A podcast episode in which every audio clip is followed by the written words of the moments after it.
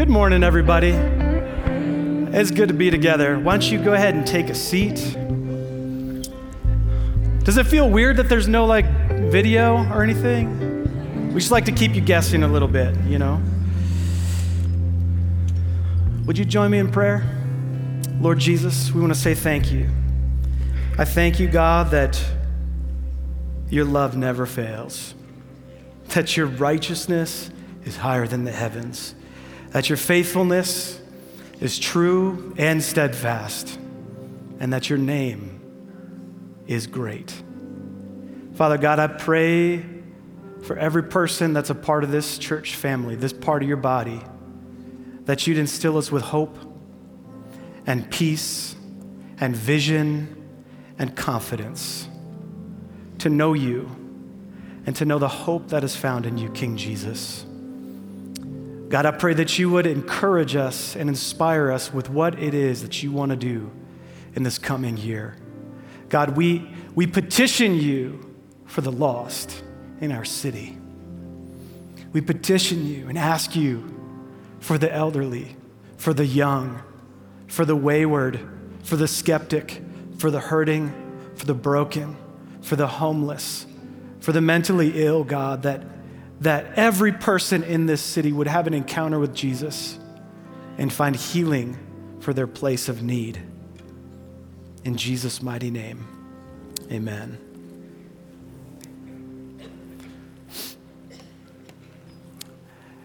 Man, it is December 31st.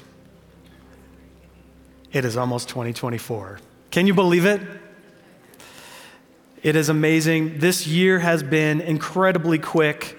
And I know they always say the older you get, the faster it goes. And, um, you know, being 22 and all, I don't really know. yeah. Why are you laughing? That's not funny. But here's the deal I just want to point you guys toward 2024 because it's coming around the corner. Um, we have six missions trips planned for next year, okay? So, yeah, it's really exciting. We've got a team going to the Philippines in the spring. We've got a team going to Japan in the summer, another one in the summer going to Eswatini in South Africa. Then later in the year, towards November, we've got a team going to Thailand and Saudi Arabia, which is going to be awesome. The Saudi Arabia portion is optional, but having been there myself with my family, I encourage you, if you're looking to go on a missions trip, go. The doors are open. The doors are very open. And then we also have a Mexico team that's going to be um, a little bit of a shorter trip. That's about a five day trip going off in the fall, well, going into December. And possibly, this is something you guys can be praying for. We're looking at putting together an outreach team to go to Israel. But we are currently, it's not a tour, this is an outreach, okay? So it's not the same thing as what Pastor Jason um, has, has been planning to lead. So, this outreach would specifically be looking to join up with our partners on the ground to do as much ministry as we can without getting in trouble, you know? And so, be praying for that though, because we're monitoring the situation on the ground to see um, what the Lord thinks, if it's wise for us to take a team there at this time or not. So, that's a whole year away, but I just wanted to point you to that. And if you ever want to know more about our teams or sign up for the interest list, you can go to faith.church missions, or if you scan that QR code and go to our webpage, you can find out more information and sign up on the interest list there, and we'll get you information. Does that sound good? Are you guys okay? You guys, this is not the day after New Year's Eve, like, like this is Sunday. Hopefully you slept in yesterday. I don't know. You guys good? All right, awesome. As I was praying for us for this week, I really felt to lead us to the passage in Matthew chapter 4 where Jesus is being tempted in the desert. And you guys are probably like, man, I didn't come here to church to get discouraged. But no, I really believe that God has a, a word for us as we as a family head into 2024. I mean, you know, we all, maybe not all of us, but nearly all of us make lots of New Year's resolutions. It's kind of the thing our culture does. We're always like, who do I want to become? What do I want to stop eating or start eating? Or how much do I want to work out? I mean, you can tell I made a workout resolution last year. you probably could tell I go to the gym at least once a year. but listen, we always are thinking, what do I want? What do I want to accomplish? And I think that's great. But I think that God is inviting us, you know, before we consult ourselves about what we want, that we would consult Him about what He wants. Do you, do you follow what I'm saying? Because our satisfaction and our joy and our peace and our strength doesn't come from the physical things we find around us. In fact, you could have everything and be incredibly discontent if you are not right with the Lord inside. You follow what I'm saying? You guys have probably been there. It's like this weird phenomena that if you are right with and connected with the Lord and being fed by Him on your interior side, on the interior man, your spiritual man is healthy, then you could literally live in almost any circumstance and find contentment. You know, Paul talked about that. He said he's learned the secret of being content, and it has to do with being contented in Jesus first, being satisfied in Jesus first. I remember a number of years ago, I was leading a team in the Dominican Republic, and we went out to a community that was built on the, the town trash dump. Okay, so it's hard to imagine what that could be like. But we went out with these food packages and some basic toys and whatever we could find to just go bless about 100 families that were living in a trash dump on Christmas Day. And I remember walking around and meeting all these people. And when, when I left, some of them are, you know, the families are living in a home that's about five feet by eight feet with a little tin roof. Maybe it's cardboard, it's all scraps pulled together. But you know what I heard in that little community that day? I heard joy. Because so many of them have, had come to the Lord through the work of our partners there that while their circumstance hadn't changed yet, they were contented in Jesus. They were feasting on something that wasn't physical. You know, they didn't have a turkey or, I mean, God forbid you eat turkey at Christmas. Maybe they, had, they didn't have brisket because that's what you're supposed to eat at Christmas and Thanksgiving and New Year's and your birthday. But they didn't have any of that. But they found joy and peace and satisfaction living in the middle of a trash dump. It's amazing. And so I want to encourage you that God might be calling you to something different than you think. Maybe you've already written down your New Year's resolution. Take out your pen, take out your phone, and hit delete or scratch it out because God might have something different for you. So in Matthew chapter 4, it says this Then Jesus was led up by the Spirit into the wilderness to be tempted by the devil. And after fasting for 40 days and 40 nights, he was hungry. And the tempter came and said to him, If you are the Son of God, command these stones to become loaves of bread. Could Jesus have done that? Do you think he probably wanted to do that? Jim Gaffigan thinks that Jesus made pretzel bread when he's like, boom, pretzel bread. Jesus totally could have done that, but instead, he recognized what Satan was trying to do, and he didn't even answer with his own words. He answered with something that God told Moses to tell the Israelites in the desert. And Jesus said to Satan as a rebuke, He said, It is written, man shall not live by bread alone, but by every word that comes from the mouth of God. Amen. Do you need sustenance? Do you need encouragement? What do you need? What do you want? What do you really want? It's not found out there. It's found in the bread of life. It's found in the person who is truth. So Jesus was quoting from Deuteronomy chapter 8. Starting in verse 1, it says this The whole commandment, this is Moses talking to the Israelites in the desert. He said, The whole commandment that I've commanded you today, you shall be careful to do, that you may live and multiply and go in and possess the land that the Lord swore to give your fathers. And you shall remember the whole way that the Lord your God has led you these 40 years in the wilderness, that he might humble you and test you to know what was in your heart, whether you would keep his commandments or not.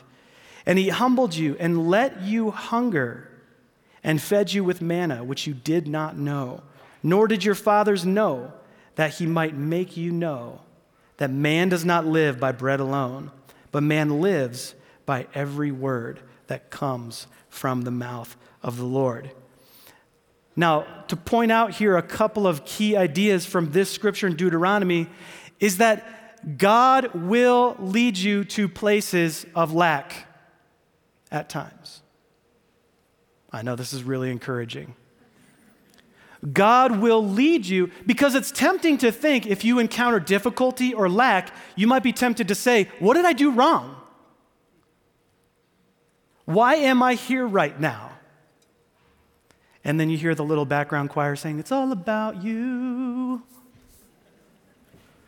Because we're tempted to throw a pity party when we, when we encounter difficult things because we have a belief system that says if you're following God and being obedient, then nothing bad will happen to you.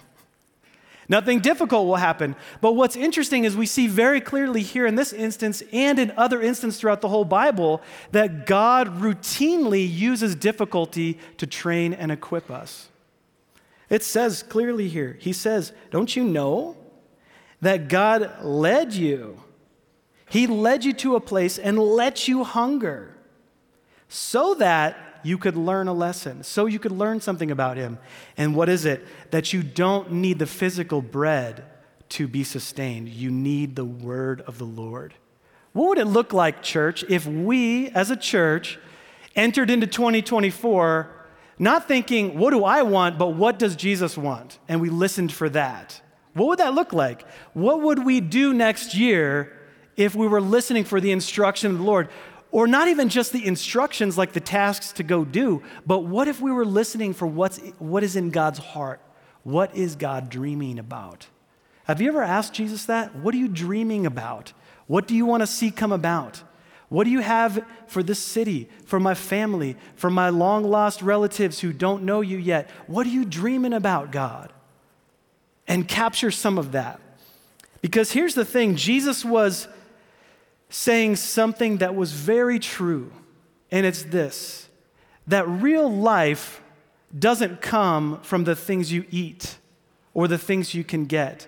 Real life comes from the very mouth of God. But we sometimes pretend like it's found everywhere but from His mouth. You see, every word that flows from God's mouth contains life sustaining power. We're going to do a little bit of a nerdy deep dive into the Hebrew here. Does that sound good? I know it's what we do when we're tired, getting ready to stay up all night. So, this word live actually is jam packed with meaning. I spent hours and hours and hours on this one word.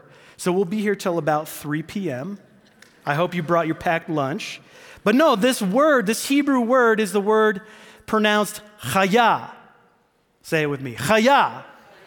I didn't know you guys spoke karate.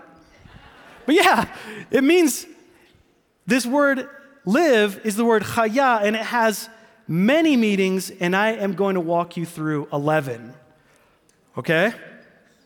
Don't worry, like karate, we're going to move fast. Meaning number one is that the words that God speaks contain the, the power to continue to let you live, to sustain your living, your actual physical being. This word live also means to be sustained by not a force, but a word. Think about it. God spoke and he created. God spoke and life happened and sprang forth. God spoke, and everything that we encounter everywhere around us came from nothing. God's words contain life sustaining power. And this is why I think Jesus was able to say to Satan with a lot of confidence, I don't need bread to be sustained. Because I'm listening to the voice of my Father. That is sustaining me. I don't know if you guys remember the encounter with the disciples where he was at the well and the disciples went to go get food and they came back and he's like, All right, I have bread that you know nothing about. And they're like, Where did he get food out here? He's like, You don't understand what I'm talking about. My bread is to do the will of the Father, it's to respond to his voice and his promptings in my life. That is my sustaining power. Another meaning of this word live is to prosper. That when God speaks the word over you, not only do you stay alive and not just wither up and die, you literally go on to prosper because of the word spoken over your life and your family. This word can also mean to revive from sickness, to revive from discouragement, faint heartedness, and even from physical death. That God's word has the power to bring back from the dead. Jesus did this. He walked up to Lazarus' tomb after four days and said, Hey, Lazarus, come on out. And what did Lazarus do? He didn't hit the snooze alarm or say, I'll come out later. That dude got up and walked out of there alive. How? By the power of the word of Jesus. It's not your word that brings life to you. In fact, I mean, I'm an optimist, and sometimes I can hype myself up and be like, yo, it's gonna be okay. But there is nothing like when you hear the resounding word of truth from the mouth of the Father to your spirit to encourage you and bring back those areas that are dead in you, those areas of discouragement, to bring them back from the brink, to bring you back into alignment with His heart and His desires. Number five is that another meaning here is that his word literally can preserve you alive in the midst of difficulty. Isaiah 43, chapter 1, or for, chapter 43, verse 1 through 2 says this But now, thus says the Lord, He who created you, O Jacob, and who formed you, O Israel, fear not, for I have redeemed you. I have called you by name. You are mine. And when you pass through the waters, operative word, when you pass through the waters, I will be with you, and through the rivers they shall not overwhelm you. And when, when you walk through the fire, you shall not be burned, and the flames shall not consume you. I bet Shadrach, Meshach, and Abednego were really surprised when they found themselves being thrown into the furnace. You know, it's one thing to talk a big game and be like, yo, Nebuchadnezzar, just be it known, even if you do throw us in the fire, and even if God doesn't come and rescue us, we're not going to worship you. And they're like, okay, God, you going to do your thing now? And then they get thrown into the fire. I wonder what was going through their minds as they left the hands of their, the guards who were throwing them in and watched the guards get consumed and they're falling into this furnace. This is my imagination. And they're like, but God, why? But there was another one in the flames. You see, God's not always going to just help you avoid difficulty. He protects us, guys. I mean, honestly, if we didn't, if we didn't have God watching over our backs, we'd all be smoked. For real. Just trying to cross the street. God does watch out for us, but He also is with us when we go through the trial and the fire. And, and this is what I want to encourage you with in part is that God wants to also speak to you in the middle of that place. But even if He doesn't, you know the truth that He is with you in that place. And that truth, that word of truth, can sustain you right where you are. Do you guys hear me today? I don't know what you're going through. I don't know what you are afraid of, concerned about, preoccupied with. I don't know. But Jesus does know. And He has a word of life He wants to speak to you in that place. And it isn't just for you. It's so that He can move across your life to make an impact in your family and in this city and even in the nations. There's a lot at stake. Number six, are we on number six? Anybody keeping track? Number six, another, yet another meaning of this word live is not just to sustain life, but to create life itself. There is creative power in the word of God to you. Is there a problem that you're noodling on? Is there a concern that you have? Is there an area where you need God's creative power to be released through your life? It's not going to come by drinking lots of Red Bulls or Starbucks or whatever. It is going to come through hearing the Word of God. When I was about probably 11 years old, my papa and I, my grandfather, we were working on an old 1960 something GMC pickup truck. It was probably a lost cause, but we were doing it anyway. And we were squatted down, taking apart the braking system, all the old drum brake components, and we took it all apart and we're cleaning it. And we're trying to put it back together, and we couldn't figure out how. And you know, you kind of have to have working brakes if you're going to drive an old beater truck. And so I learned this cool lesson from him, though. He said, You know what? I don't know how to figure this out. So let's ask God. And I was like, What? I was like, Okay. So he prayed, God, can you show us how to put this back together? And then we just sat there, and he's like, Oh, I think I got it. Try this, let's try that. And it went back together, and we didn't crash when we drove it. But God literally will give you creative life. He will create life through His word, and He will give you creativity in your life through the spoken word. All you need to do is ask.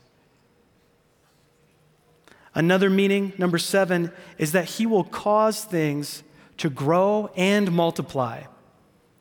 Like a grain of wheat, when it's planted in the ground, it doesn't just come up and sprout and make one grain. What happens? It's 30, 60, 100 fold what was put in the ground. One stalk could have a head or multiple heads on it with a 100 pieces of grain. That is God's demonstration of what He wants to do in and through your life. Your life is buried with Him. And now, the life that you live, you live in Christ Jesus. And that is a life that can be multiplied and bear fruit in the lives of others 30, 60, or even a hundredfold. Now, here's the truth, guys. You don't have to be stressed about or worry about how much impact your life is having. Your job is to trustingly obey and abide in the love of Christ. Let Him do the multiplying. His word is going to multiply what He wants to multiply in and through your life. So, number eight, are you guys impressed we're actually getting through this so fast? Number eight, this word that we live by that produces life in us also can mean to deliver us from destruction. Psalm 107 says this He sent out His word and healed them and delivered them from their destruction. Some of you guys are careening towards something that could destroy your life. I believe the Lord wants to speak to that right here, right now. And He wants to heal you and pull you back from that place of destruction. When I was a young man starting out in ministry, I had seen some leaders just totally bite the dust and fail. And uh, I think I was about 20. And I'd seen this a few times, and I honestly was freaked out because it appeared to me, from my perspective, that these leaders were doing great, and then all of a sudden they just collapsed like sudden destruction. And I was worried. I thought to myself, well, surely there is no way to avoid that happening to me. And the enemy started to lie to me and tell me, like, one day you're just gonna, boom, you're gonna fall. You're just gonna explode. You're gonna implode. You're gonna you're going to this, you're going to that. And, and I remember I, I dwell on this concern, this consuming concern for like a whole month, being worried about when is this going to happen to me? And I went and I told one of my mentors at the YWAM base, and I said, Barry, I'm freaked out, man. And I was just honest with him. I'm like, I'm freaked out. I am really worried that one day I'm just going to fall and my life's going to be destroyed because of this. And I saw this happen with this guy, and you know this situation. And it's like, how, how can I avoid that? Like, is that just inevitable? And he just kind of smiled and he said, Young Padawan, you're so little. you don't have, that is not your, your destiny. That's not who you are. That's not who you need to be. And no destruction is sudden. No destruction is sudden. There's always a pathway that leads to destruction, and God will deliver you from it. And as I grew and learned and read Proverbs and the rest of the Bible, I realized that that is true. That you don't have to be afraid of a sudden terror that strikes at night, like it talks about in Psalm 91. You don't have to be afraid. Why? Because if your goal is to stay close to Jesus and abide in his love, trusting obedience, and saying, God, hey, here I am. I'm available. I want to be in relationship with you. I know you want to be in relationship with me. You don't have to be afraid. Because when you start to go down a way that is toward destruction, his word will come and speak to you there. If your heart wants to hear from him, he will speak to you and he will bring you back and protect you and deliver you from destruction. Not only that, there are times when, when people actually have bad plans for you. You know, being, being my personality type, I like to believe that everyone's awesome and everybody has good intentions and that the world is full of good people who want the same things that I want, but it's not true. And I had to learn that the hard way. I have been, I have been scammed and robbed and stolen from so many times it's embarrassing to say. Because I believe, I really do believe in the goodness of people that they're made in God's image and they just need to be restored to Him, you know? But I've had to learn that, that I don't, it's not my job to be judgmental or critical or skeptical all the time. I need to, I need to extend a level of trust. I, can, I need to verify and be wise, of course. But it's not my job to judge people or criticize people because God is watching out for me in that arena as well. And there have been times where the Lord has woken me up and said, don't connect with this person. I don't know why, but if I had been disobedient, I probably would have found out why, you know? And God's word is there to deliver you from destruction. At your own hand, He will also deliver you from people who seek to harm you. Number nine, the ninth meaning that we can find behind this word live is to revive with fullness of life into God's favor, into the favor of God. Psalm 119, 25 says this My soul clings to the dust, so give me life according to your word. When God speaks, he speaks revival over you.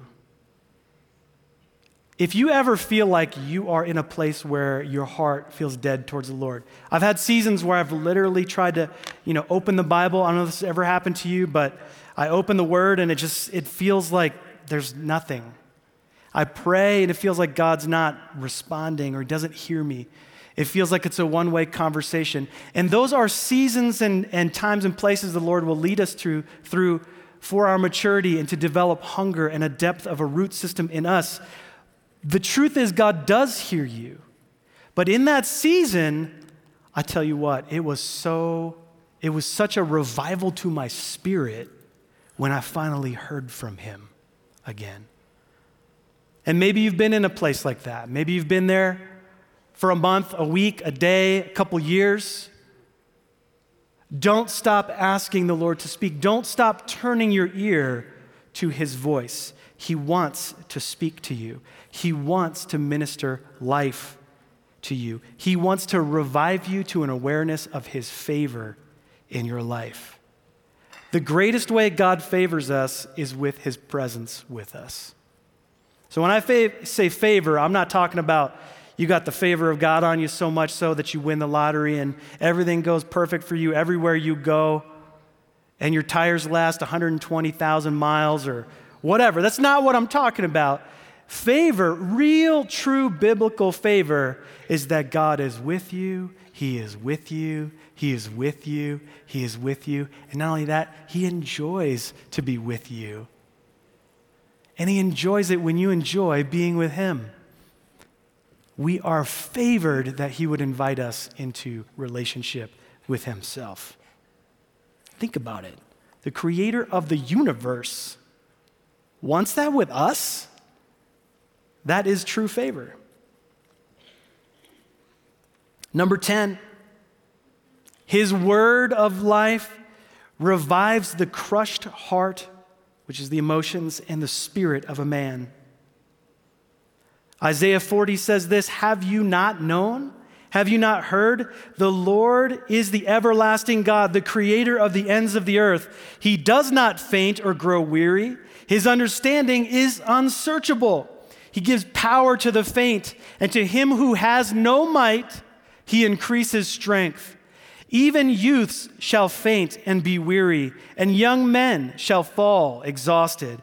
But they who wait for the Lord shall renew their strength. They shall mount up with wings like eagles, and they shall run and not be weary. They shall walk and not faint. Those who wait for the Lord. Listen, before um, I came into missions, I was a waiter. I waited tables. I enjoyed doing it for a season. Probably started when I was 14, ended when I was 18 years old. And you know what waiters do? They wait.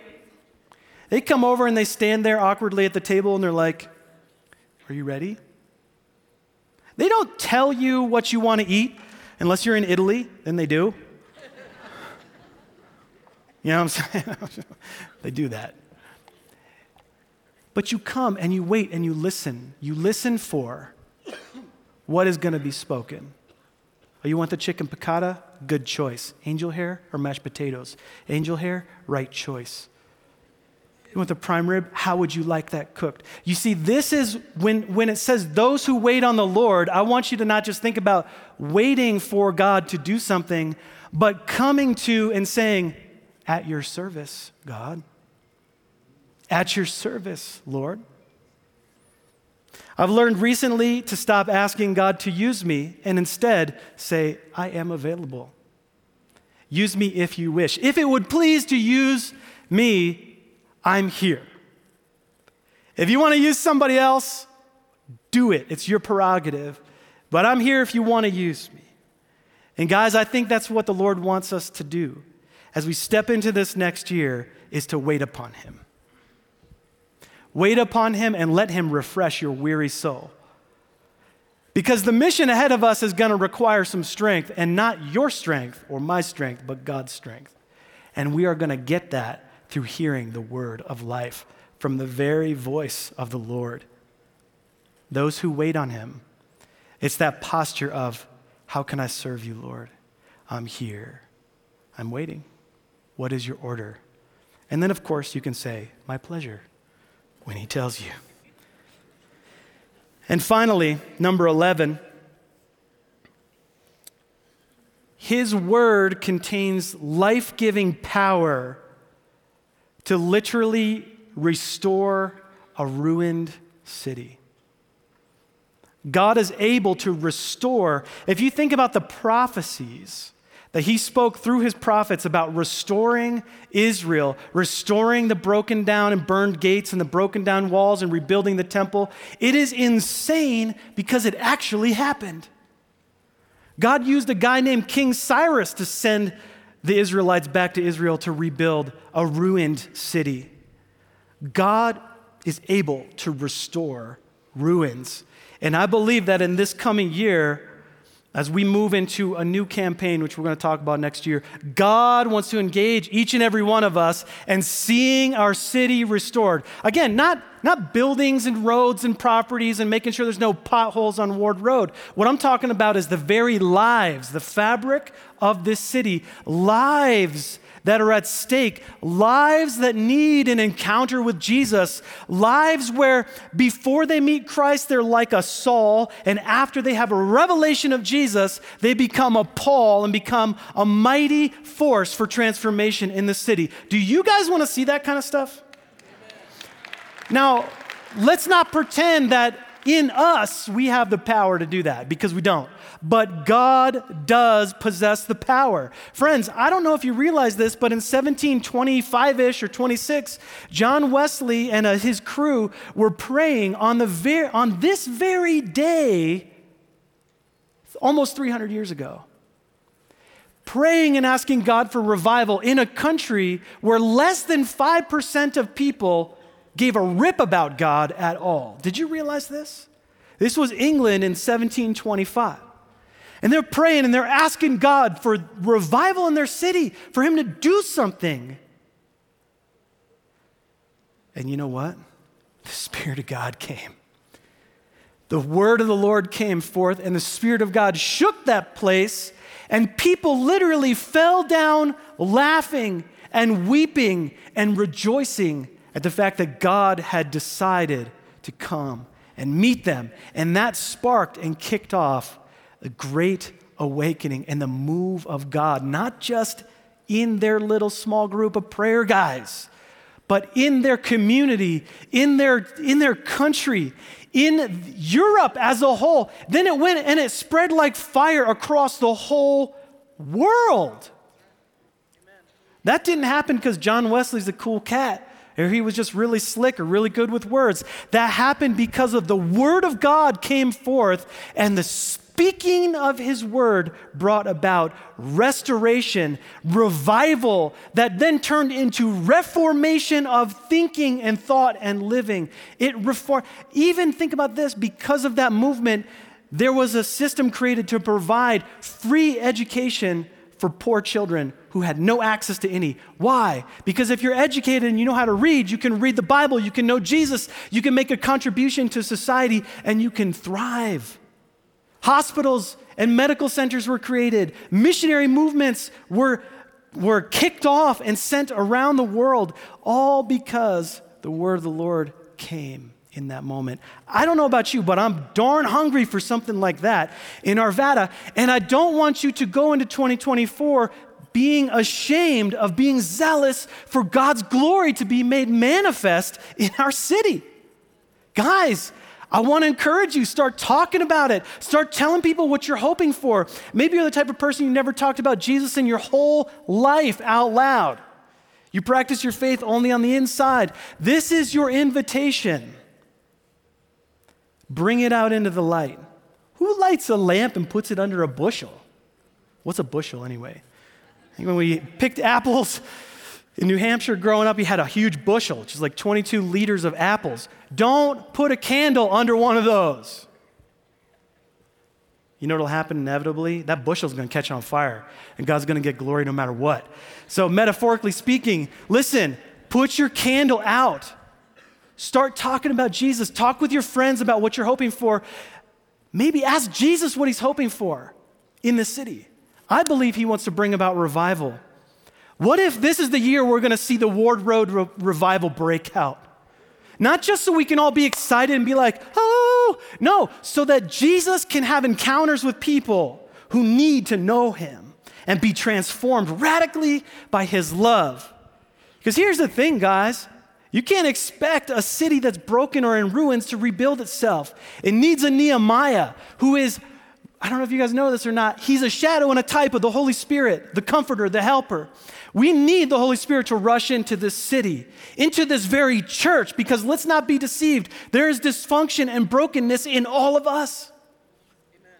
And the word of the Lord has power creative power, life giving power, restoring power, resurrection power exists in the spoken word of God. And He wants to speak, not just to me, but to you, to us. Not just you as an individual, to your family, to your friend group, to your small group, to our church. God wants to invite us into something. There is an invitation on the table coming into this year. And I'm not going to apologize for being excited about it because I want you to feel free to get excited about it too that Jesus has ideas about what he wants to do. Have I said it to you enough? Jesus has ideas. He has creative thoughts about people in the city. Like, I just want you to stop and envision your neighbor that's to your left hand side when you're standing on your porch. Your neighbor. Think about him. God literally has thoughts about that person. And maybe you're like, well, my thoughts are, I wish they'd bring their garbage cans back from the curb the day the garbage. You know what? God's thoughts are not like your thoughts. Man, He longs for that person to know Him. Trust me. Once they have an encounter with Jesus, they'll move their trash bins back on time, all right? So forget about it. Worry about encounter, pray for that encounter with Jesus. Paul said that. He said, Man, when I had a revelation of Jesus Christ, my life got flipped. Amen. Yes, amen. Do you want that for this city? And when I, I'm saying this city, because of course we are located in Arvada, but I know some of you live in Golden. Some of you live, you know, in Wheat Ridge, Lakewood, Littleton, Broomfield, even. I know people that come from Longmont. God wants to have an encounter with us and with the lost sheep who are out there, who are not yet here. And I want to call you guys toward looking beyond the four walls of the church, beyond the four walls of your home, and start asking God for vision for people who are out there because He's going to want to speak to you. And I'm telling you, you might say, Well, I'm just not that type of person, I'm an introvert. God uses introverts more than He uses extroverts in this kind of thing. I'm telling you. Because it is about prayer and is it, about, it is about obedience, and introverts are good at those things for sure, way better than an extrovert like myself is. But each of us have a part to play, and it's not going to look the same. The responsibility is on each of you to ask the Lord, What are you thinking about, and what are you inviting me into? Oftentimes, as church communities, we want the church to tell us what to do the institution to tell us what to do. So if you want that, I'm telling you what to do. Go ask Jesus. He will tell you what he wants from you. I'm not kidding. Ask him. I dare you. I triple dog dare you. I know you like the movie reference. I triple dog dare you to ask Jesus what he's thinking about and what he's inviting you into. Maybe it's going to be a tiny little step, maybe it's going to be a humongous risk for you. But, guys, when he speaks to you, you're going to know that it's him. And that is going to put strength and confidence in you to step out. I'm telling you, 10 billion times more effective than if I tell you what to do, is if God tells you what to do. He speaks to you, speaks to your family, speaks to your small group, and says, Yo, Here's the invitation come over here.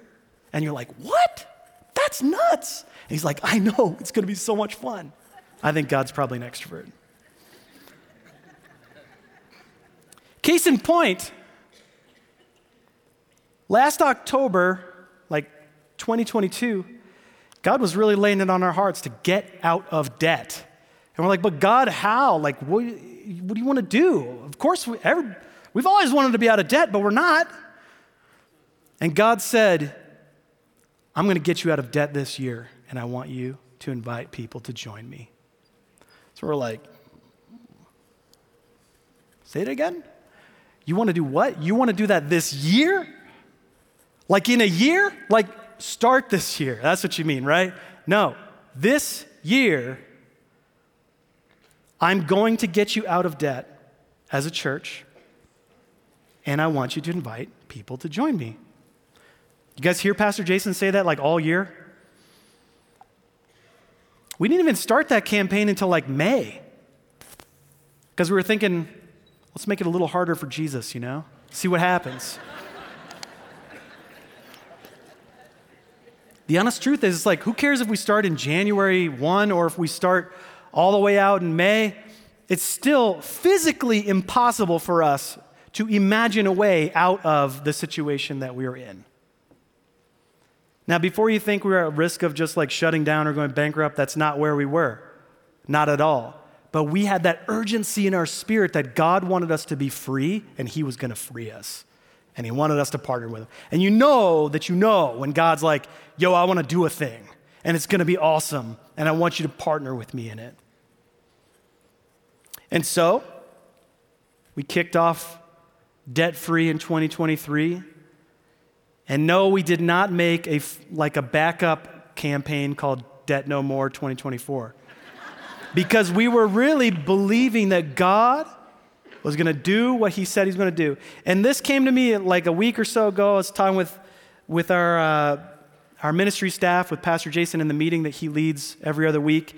And it occurred to me that we could have said to the Lord, Cool, I'm glad you want to get us out of debt. We're going to create a 10 year plan and a strategy that's within our control, within the realm of possibility. And we're going to work that plan and we're going to stay committed to it for 10 years and we're going to do it. But that's not what the word that he spoke had the power to accomplish. God wanted to do something greater. And now we're standing here with debt at zero. Like, I don't know if you guys were here last week, but we announced that.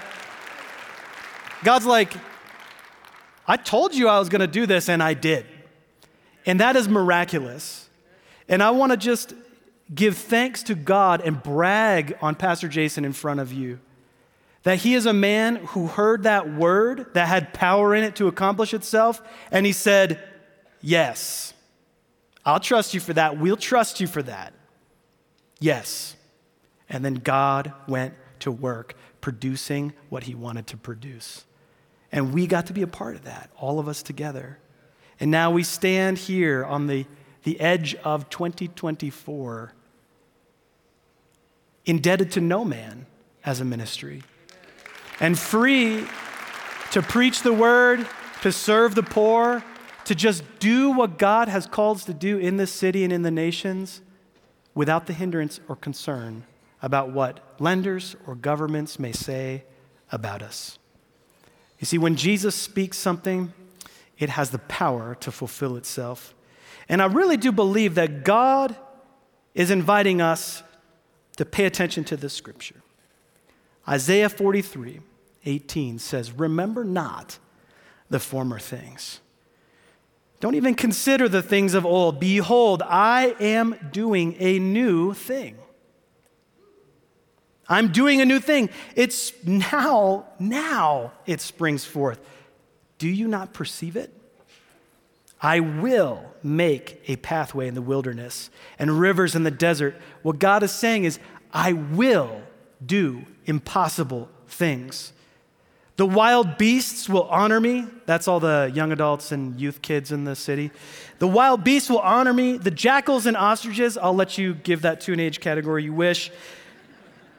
And I will give water in the wilderness and rivers in the desert to give drink to my chosen people, the people whom I've formed for myself, that they may declare and announce my praise. Jesus is inviting us to align ourselves with him.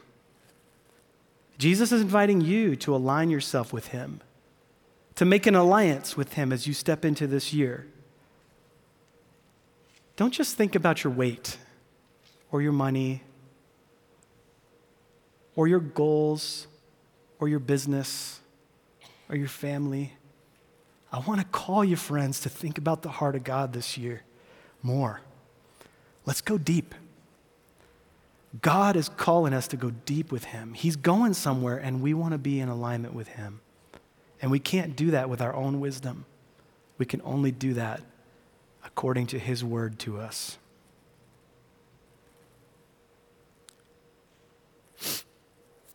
It's hard to see my notes.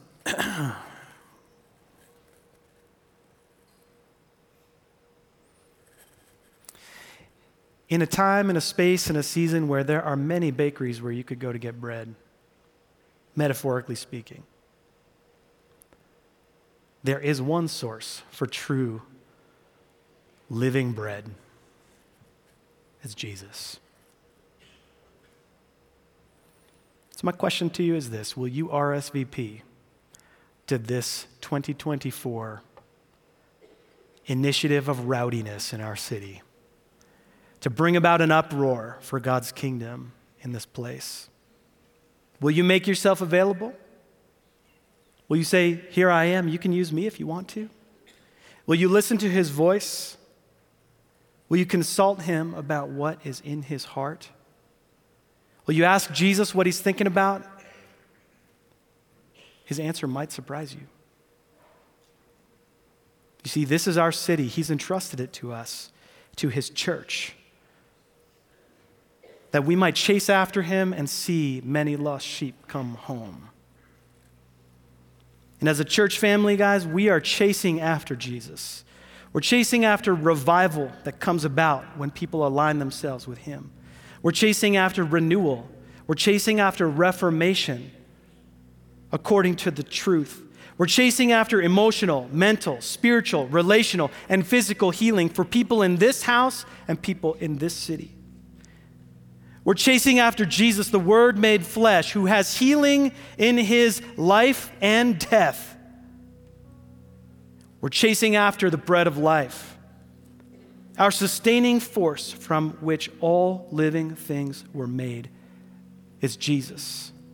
Our aim is Jesus. Let it always be Jesus. So, listen, if you're here today and you have never made a decision to follow Jesus Christ, December 31st, 2023 is a great day to do that. So if you if you say I want to put my trust in Jesus and follow him, I want to just ask you, would you raise your hand? If you're in this house and that needs to be you, dude, welcome to the family. Welcome to the family, guys. Anybody else? I see another hand back here, another one over here. Listen, if I don't see you, I see your hand. If I don't see you, it doesn't mean you're not choosing to follow Christ. That is a decision you make in faith to follow Jesus and confess that He's going to be Lord, not you. And so, what we're going to do, friends, is we're going to all pray together a simple prayer. And those of you who are choosing to follow Christ today, you just repeat after all of us. Would you repeat after me now? Jesus, you are the king, not me. I renounce my selfish ways, and I ask you for forgiveness for my sin. And I ask for and receive power to walk in the new life in Jesus. Sorry, that's a long one. In your own words, that's great. And God, I surrender my life to you. Thank you for salvation found in Jesus. I choose to trust you today. Help me to trust you always. In Jesus' name, amen. Lord God, may it start with us. Stir our hearts for you, Jesus. Call us toward yourself, Jesus. Would you stand with me? I'm going to pray you guys out. God, we don't want to be people who stand on the sidelines and just wish you would do something. We want to be active participants with you, Lord. So we extend our hands now and say, Lord God, entrust us with this generation. Entrust us with Holy Spirit power to love well, to call people toward the truth, to honor you, to love you, to be an encounter with you, Jesus, to be in relationship with you. God, would you fill us with Holy Spirit power and boldness and courage to preach the word everywhere we go? God, that we wouldn't just receive the word of life, but that we would be distributors and, pro- and proclaimers of the word of life. You possess the words of life. Where else could we go? So we commit ourselves to you as we step into this next year, do whatever it is that's in your heart to do and help us to have ears that hear you and eyes that perceive what you're doing and hearts that are courageous and hands that are willing to do the work, God, that you're calling us to do. Would you bless this part of your body called Faith Church? Would you unite us around the common purpose of seeing your name exalted everywhere? God, would you heal brokenness in families and restore marriages and relationships that are busted up? We declare restoration in Jesus' mighty name. And together we snap off every strategy of the enemy to discourage or delay or kill or destroy. In Jesus' name, we declared those assignments null and void. So, God, would you release your Holy Spirit in us, through us, in this community? Would you bring about revival, stir our hearts to pray, to get into the Word, and to trust you when you say what it is that you want to do?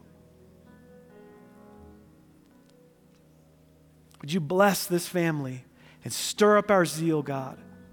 Stir up our zeal for your kingdom mission that we would not be distracted with these 80 or so years that we have on this earth, but that we would be distracted by and enamored by the glory of Jesus.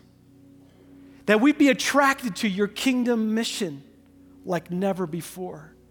That we'd recognize faithfulness in our area of service honors and glorifies you, and that we would be propelled and motivated by the love of Jesus Christ everywhere we go. Enamor us with yourself again, Jesus. That we'd look upon the beauty of the Lord and love like you love everywhere that you take us. God, would you guide us, protect us, lead us, strengthen us, deepen us, Lord, unite us. Give us courage to have hard conversations and to do the hard work, Lord. Give us courage to trust you and to lean on to you, even when it seems scary.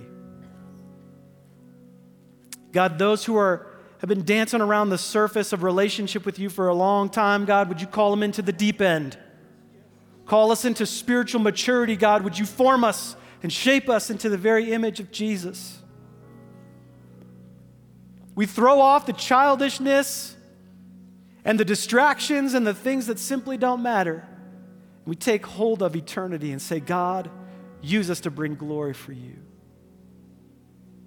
Teach us to think about the next 10 billion years in your presence. And let these 80 years be held in contrast to those. Lord, we love you and we thank you. God, bless every single person and every family in this place with your favor to know you and walk in your presence and see your will done as it is in heaven. In Jesus' name. And everybody said, Amen. Well, friends, it's always a joy to be with you. And those of you who gave your lives to Jesus, welcome to the family. We are so excited for you. Make sure that if you're new here, you stop by the Connect Center out in the atrium. We'd love to meet you, shake your hand, and help you on your next step. If you need prayer, we have a prayer team that's going to be up here momentarily and you can come up and get prayer. We love you guys. Have an amazing week and Happy New Year.